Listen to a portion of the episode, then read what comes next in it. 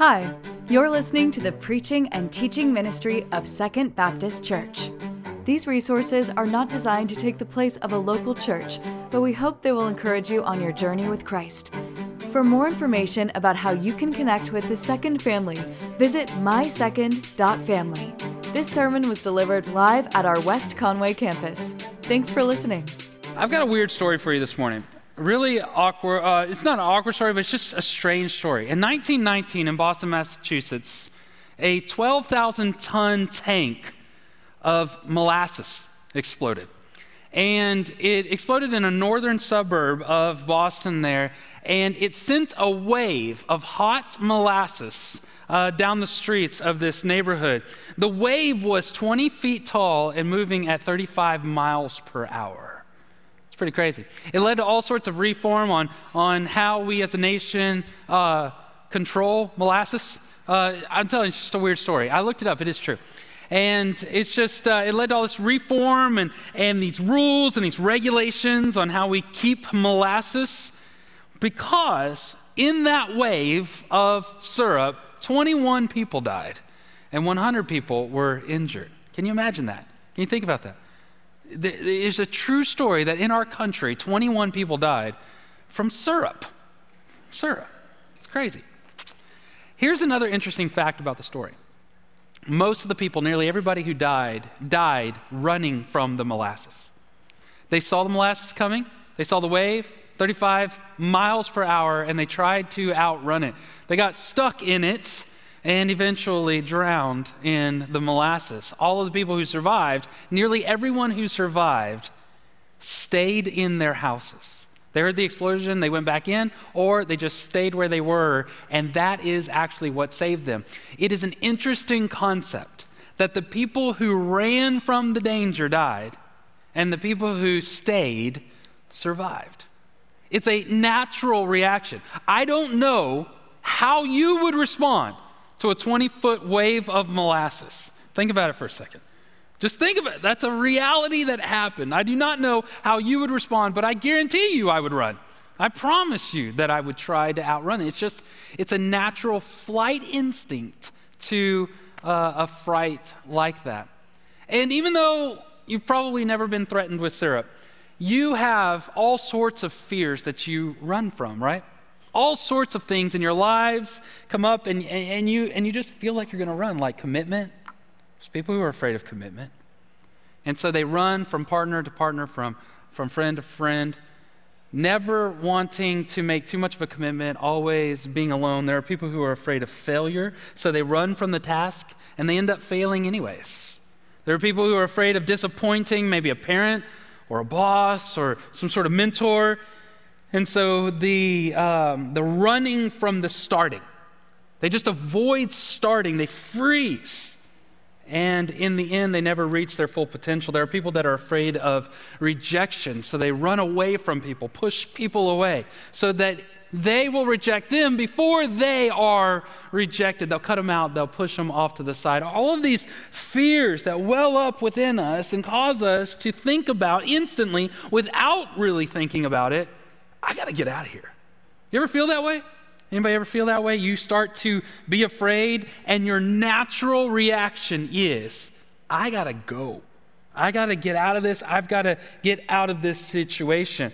You see, what I'm saying is being afraid is one thing, but responding without thinking is deadly. If you just run from your fear, there are many times you will run into something much more dangerous. You're running away from something that you're scared of, you'll run towards something that you should be afraid of. I want to talk about our most common emotion this morning, that being fear. I want to talk about how to respond to it because here's what I believe. Here's the reality. I think that the shelter for your soul is a person, not a place. I think that safety is found in relation and not location. Let me say that again. I think that safety is found in relation and not location. The place that you are running toward may be the deadliest place if you are running from the person that you should be with. Let's pray together, and then I'm going to read a piece of Jeremiah 42. and then we'll talk about it. God, thank you for the songs. Thank you for singing together and, and lifting up your name and what it is that you have done, that you're victorious, that you win, and that we and that you are victorious on our behalf. God, I, I pray today as we open our minds and our hearts this text that we would be able to silence the fears that we walked in here with. Just for the next half hour or so, we'd be able to think, we'd be able to listen, we'd be able to hear what your word says, in spite of all of the apprehensions and the anxiety and the internal noise that we, that we brought into the room. So, God, encourage us. Encourage us to lean into you and to trust you, to not be afraid of the monsters, and to know that you will rebuild, replant, and relent. It's in Jesus' name that we pray together. Amen. So, Jeremiah 42 is the text to be at. So if, you, if you're new to a Bible, it looks like it's about halfway, maybe a little to the right. You'll find Jeremiah at the, chop, uh, at the top of the page, and you look for the big 42. If you do not have a Bible after the service, stop by the, the desk where I will be there. I have some for you, and we've been giving away uh, you know, dozens of those every week. I'd love to give you a Bible. Same one that I'm reading from right here. I'd love to give you one of them if you don't have one. Um, feel no shame in that. It's not like. Uh, like you showed up uh, with something that you, you showed up, you didn't have what you needed, I've got it for you. I will give it to you, all right? Jeremiah chapter 42. In order for us to understand what's going on in 42, I need to tell you the context. But the context is a little bit confusing. There's all sorts of names and places that we have not been before. And so I'm going to try my best to tell you the story. And I hope that uh, I, I do a good job at it. Nebuchadnezzar is the Babylonian king. Nebuchadnezzar has already sacked Judah. Judah is the nation, sort of the area that these people are living in. And part of what he did, and when, whenever he took over a country, was he would take some of the, the best, the brightest, the best looking people, and he would move them around to the other countries that he uh, has already conquered. And what he would do is he would put up a puppet governor like a, uh, just a person there that just sort of needs to make sure that everybody's doing what Nebuchadnezzar said to do. And, and he did. Uh, he, he, put up this governor. His name's hard to say. It starts with G, so it's Governor G. All right? So Governor G is there, and he's, and he's sort of in an area called Mizpah at the city. At the, at the community, at this, uh, it's sort of a temple, a religious site called Mizpah. That's where Governor G is hanging out. He's got a couple of the Babylonian soldiers with him. All of a sudden, a dude named Ishmael, not the famous Ishmael in the Bible, a different Ishmael, a less famous Ishmael, uh, decides he doesn't like Governor G, and he goes and kills Governor G and the Babylonian uh, soldiers. So it's, it's, a, it's a bold move. He does that, and then he tricks these 70 people who are coming there to do some religious stuff. He tricks them, kills 60 of them, takes 10 of them captive because they say they have some food for him. So he takes those 10 captive and other people in Mizpah, and he goes on the land. He runs, right? So Ishmael, some captives, a bunch of dead people. That's what's going on. Another guy named Johanan decides that that ain't right. So he goes and chases down Ishmael. He's trying to kill Ishmael, but he doesn't catch him. But he does free all the people and Ishmael runs to another uh, neighboring community called, or neighboring nation called Ammon. Now, here's the story that's set up. Uh, the, the, the, guy that saved everybody, what did I say his name was Johanan. Johanan and the captives are all scared now. They're all afraid. They're afraid that Nebuchadnezzar is going to be mad that Governor G was killed. He's going to come back and he's going to start killing everybody. He's already done some of that. He's already tore up most of the city, tore up most of the nation. He's a bad dude. He's evil. He's a dictator. He's not somebody that you want to mess with. And they just killed his governor. And so when he comes back, they're going to be in pain. So listen to what I'm saying here is they're in the midst of a situation in which they're scared, in which they're alone, in which they have no protection. Their government has failed. Their econ- economy has failed. Their relationships are gone. Everything's upset. Nothing is stable, and everything in them is telling them, we got to go. We need to run. So they decide they're going to run to Egypt. All right? So they're here, they're going to run down to Egypt before this guy comes over here and gets them again. That's what they decide. They are scared and they're going to run. And what I got to say at this point is they got a good reason to be afraid. This is a real monster. This is a real bad guy. They've got a good reason to be afraid. And on their way out, on their way run, running to Egypt, they stopped Jeremiah and they asked Jeremiah, Hey, will you pray? Will you pray to your God and make sure that we're doing the right thing? We're scared. We need some guidance.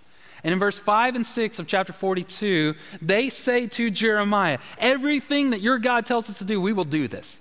Every single thing he tells us to do, we're going to do it. And so Jeremiah prays. And after 10 days, Jeremiah comes back with a word from God. That's what we're going to read. And it is in 9 through 12. So let me read this to you. This is what the Bible says. He said to them, Jeremiah says to them, This is what the Lord says, the God of Israel, to whom you sent me to bring your petition before him. He says, I, I, This is what God says. I asked him what you told me to ask him. And this is what God says in verse 10 If you will indeed stay in the land, then I will rebuild and not demolish you, and I will plant and not uproot you, because I relent concerning the disaster that I have brought on you. Don't be afraid, the king of Babylon whom you now fear. Don't be afraid of him. This is the Lord's declaration because I am with you to save you and rescue you from him. I will grant you compassion, and he will have compassion on you and allow you to return to your own soil. This is the message that Jeremiah brings back to these people in their fear, in their valid fear. God tells Jeremiah two things. He gives them some instruction and he makes a promise. Often, the way that the Bible records things is um, it's a sandwich. So I'll point that out to you. At the beginning of 10 is some instruction, and in 11 is some instruction, and right in the middle is some promises. So it's an instruction sandwich or a promise. I guess it would be a promise sandwich with instruction bread. So let's look at the bread. Let's look at the instruction first. This is what God tells them to do. It's a two part instructions. The first part there is to stay. If you will indeed stay in the land. God wants them to stay. But here's the thing here's the thing that we got to understand God's not just telling them about their location. He's not saying, I don't want you to go over there, I want you to stay right here. The point is that God is saying, I want you to trust in me. Stay. Stay right there. Now, let me point out what that means. If they stay, according to their perspective, uh, perspective according to their logic, they're going to die. Nebuchadnezzar's coming this way. He's mean. He's a bad dude. He's going to come and he's going to be upset. And if we stay here, we are dead. If we go over there, then maybe we're alive. Are they having a conversation? Sounded like two people were talking, two kids. Um, which I'll get to that in a minute. I love kids. So if we stay here, we'll die. If we go to Egypt, then uh, we will live.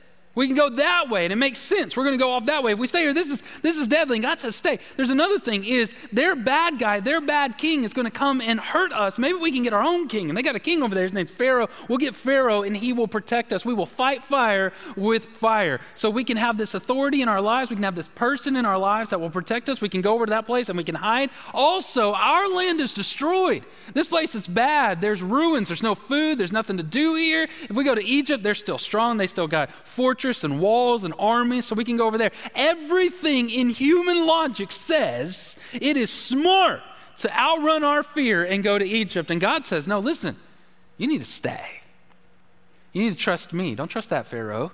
You need to trust me. Don't trust those walls. You need to trust me. Don't trust that economy. You need to trust me. Don't trust that enemy. You need to trust me. Don't trust that army. You need to stay. Trust me.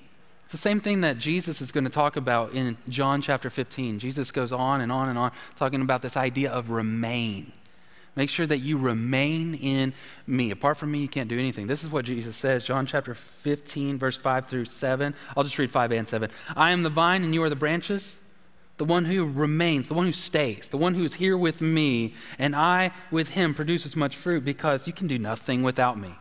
Verse 7 If you stay, remain in me, and my words stay in you, ask whatever you want, and it'll be done for you. See, the emphasis all throughout the Bible is that safety is not in a location, it's in a relation. It's not where you go, it's who you're standing with. All the time, the Jews are trying to run to Egypt. All the time, they're afraid of this and they run over there. And the whole time, God is telling them again and again and again I am with you. I am with you. That's the whole point of the temple. That's the whole point of the tabernacle. That's the whole point of Jesus in the flesh walking with the people. I am with you. Safety is in the relation, not in the location. You need to stay. But not only does he tell them to stay, not only does he tell them to trust God, but also don't be afraid. Stay here and don't be afraid. In fact, in verse 11, that's the bottom side, the, the bottom piece of bread. He says it three times. He uses the word three times. This is how he says it. He says, Don't be afraid of the king of Babylon, whom you fear. Don't be afraid of him. This doesn't make any more logical human sense than the stay thing. You're telling us to stay where it is dangerous, and then you're saying, don't be afraid of it. Don't be afraid. There's, there's a couple of things that are going on here. Uh, because of the way that it's worded here, it's almost like God is saying, don't emote the emotion that you're emoting.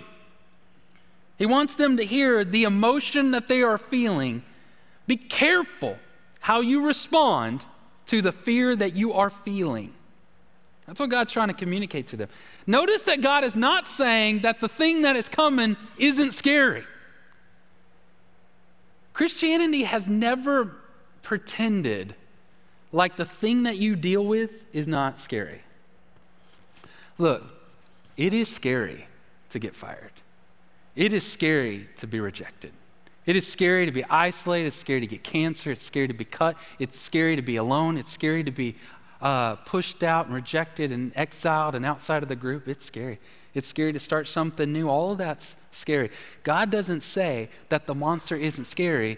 What God is telling you is don't be afraid of the monster. It's mean, it's scary.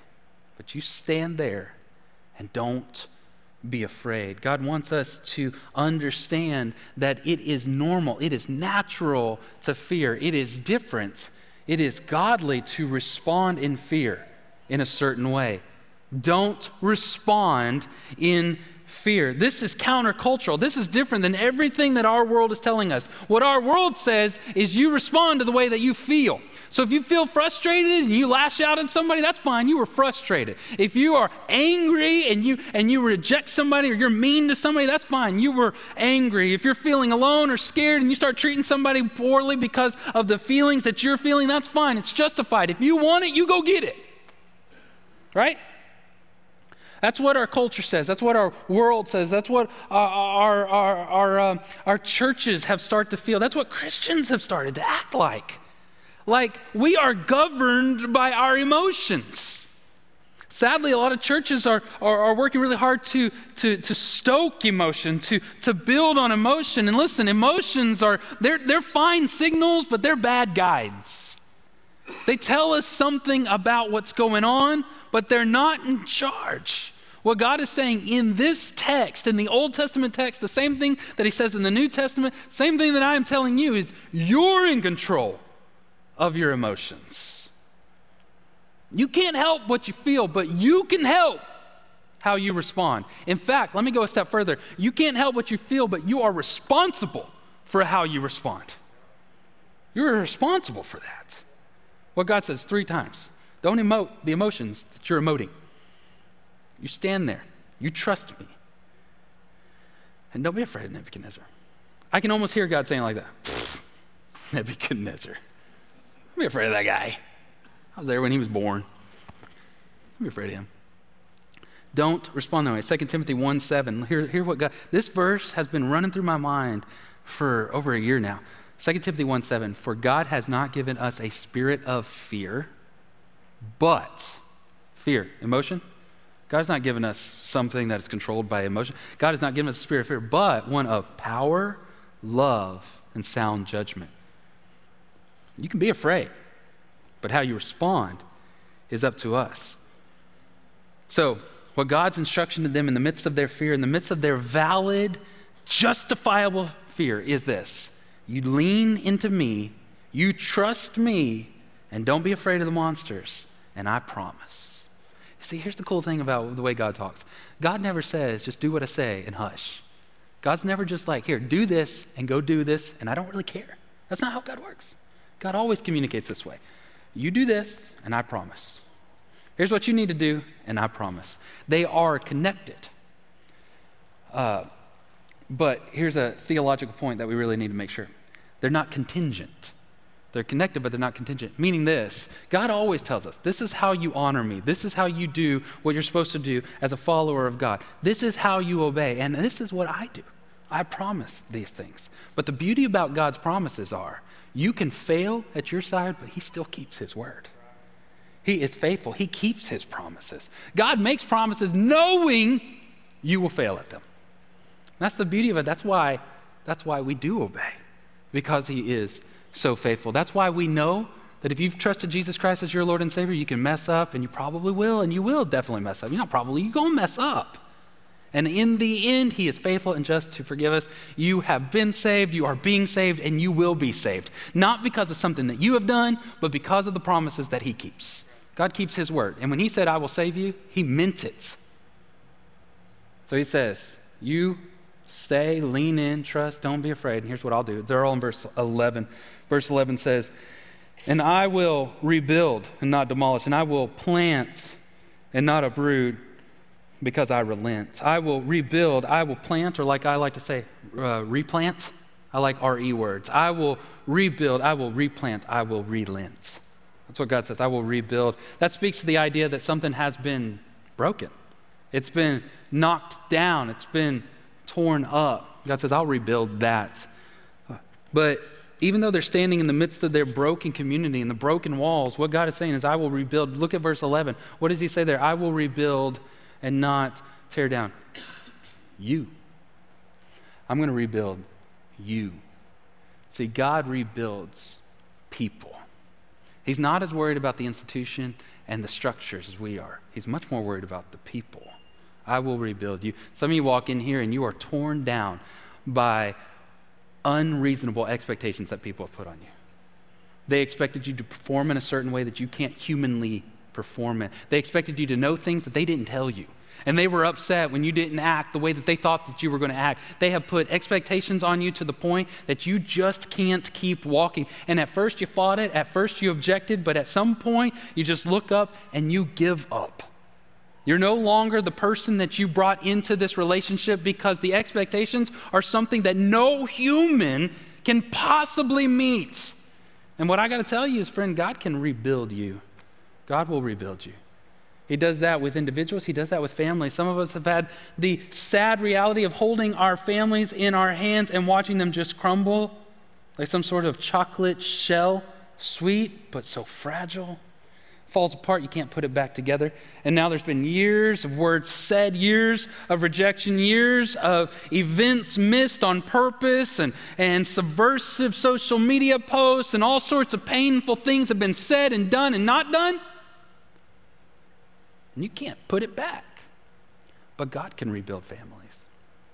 That's what God does. God rebuilds daddies and mamas.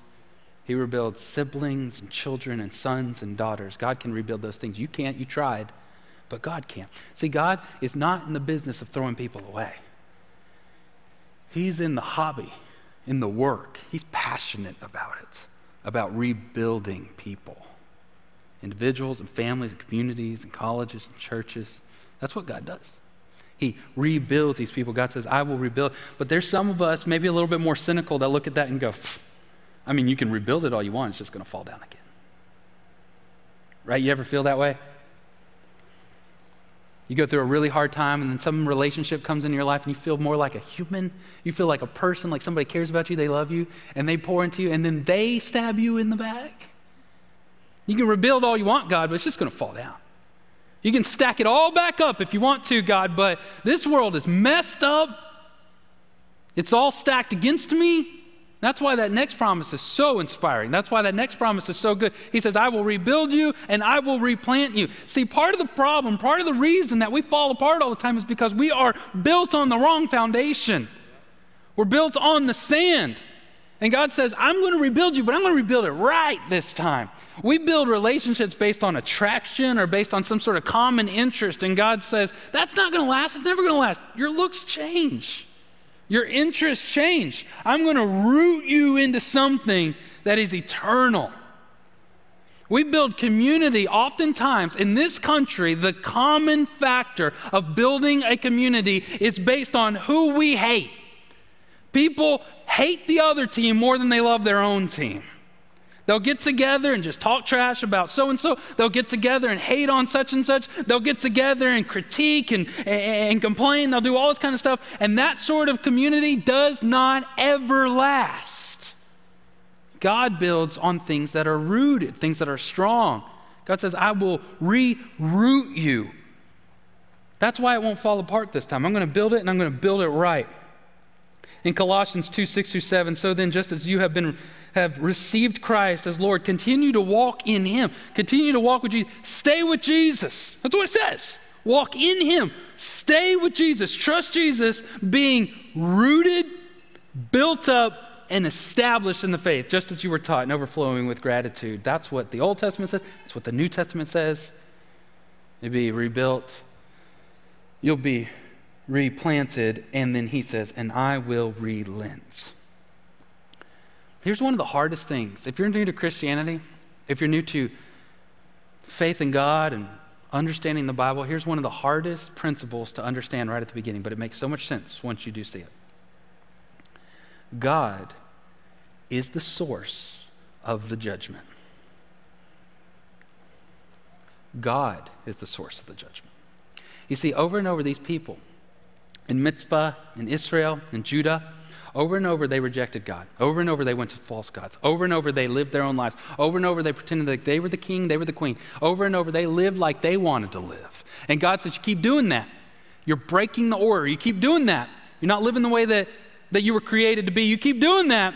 It's going to end up in pain and hurt isolation, all those things that you keep running from, you're actually running toward them. I'm the answer. You keep running away from me, and it's going to hurt you. And so, in His compassion, in His love, He judges them, He punishes them, He purges them, He, he inflicts pain so they will reap the consequences of their own actions, not to hurt them, but to show them that that hurts. It's like, dis- it's like a parent disciplining the child that they love. It's not to hurt them, it's so they don't get hurt. That's what God does. And God in this passage says, if you lean, if you trust me, listen, I've been saying it since the beginning. If you trust me and you're not afraid of them, then I will relent. I will show you grace. It's not just that he says relent. Listen to these words. He says, Because I am with you to save you and rescue you from him, and I will grant you compassion. What an amazing phrase. What a verse worth memorizing. Listen, God says, I am with you to save you. Such a powerful verse. I want y'all to say that out loud. I'm going to say it and then you say it. I am with you to save you. So, next time you're afraid, next time you're scared, next time everything in you wants to run, you need to hear God saying the same words. He's saying it. He's looking at you. He knows your name and He says, I am with you to save you. I'm not here just to witness this thing. I'm not here just to see how it goes. I'm not with you like, I'm behind you. Good luck.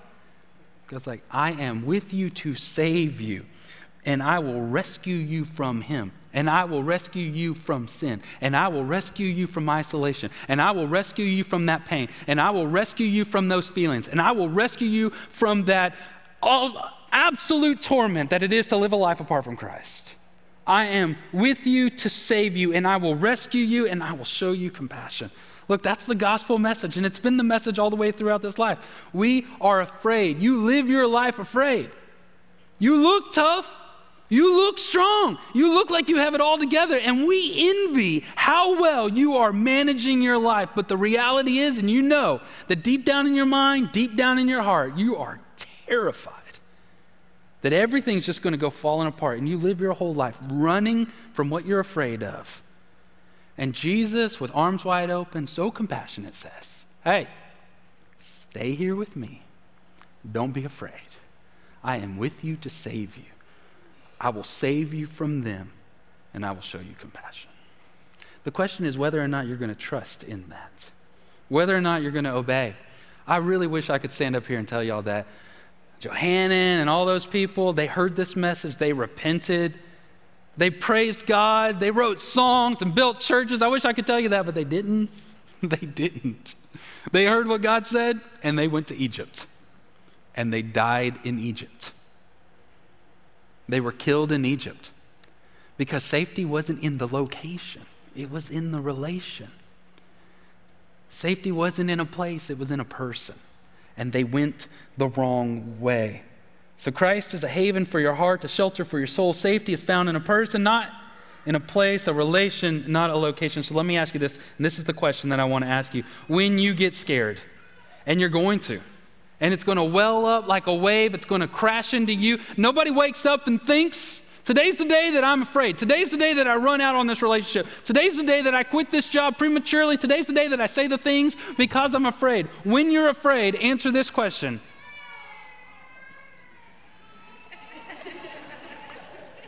What do you want to run to? When you're afraid, to where do you want to run? Pay attention. Listen. You got to focus. When you're afraid, where do you want to run? Do you want to run towards a toxic relationship? Do you want to run towards some sort of substance? Do you run run towards some sort of bad habit? Do you want to run towards something that has never satisfied and will never satisfy?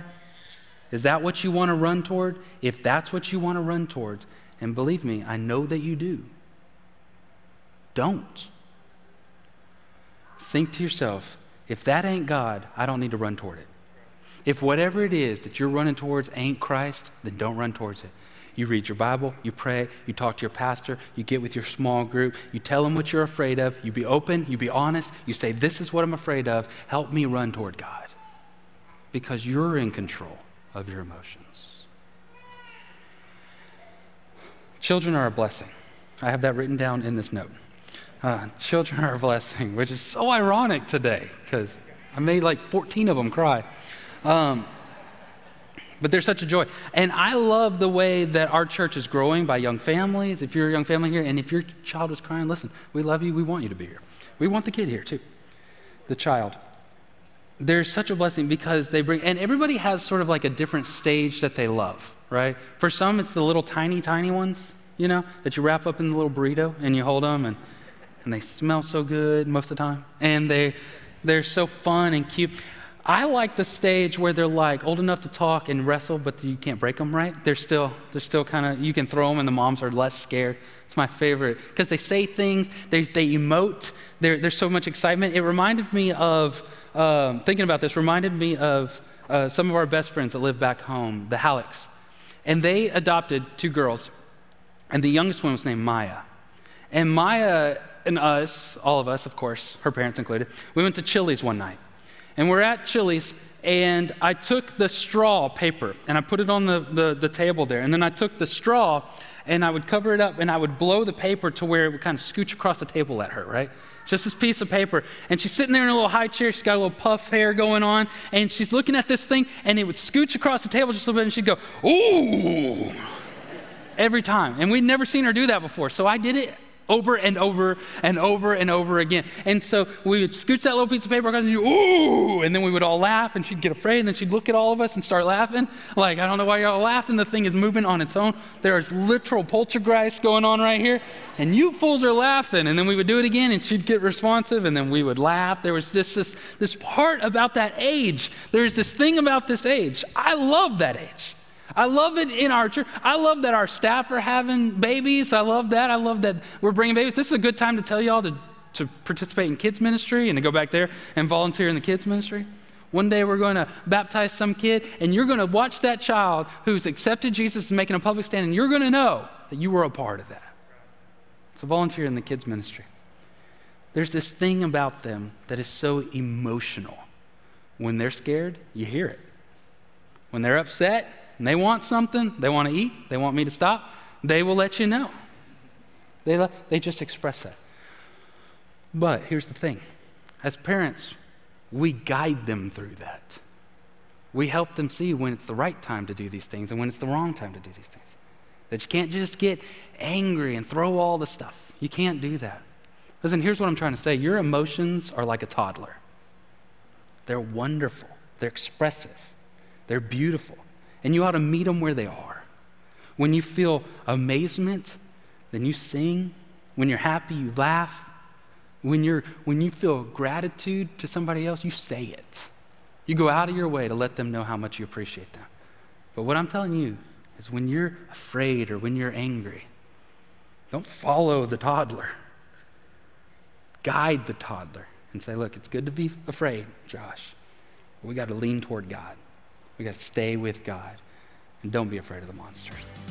Thank you for listening to the preaching and teaching ministry of Second Baptist. We hope that we will see you in person this next Sunday. To find more information about service times, location, and ministry offerings, visit mysecond.family. Thank you for listening.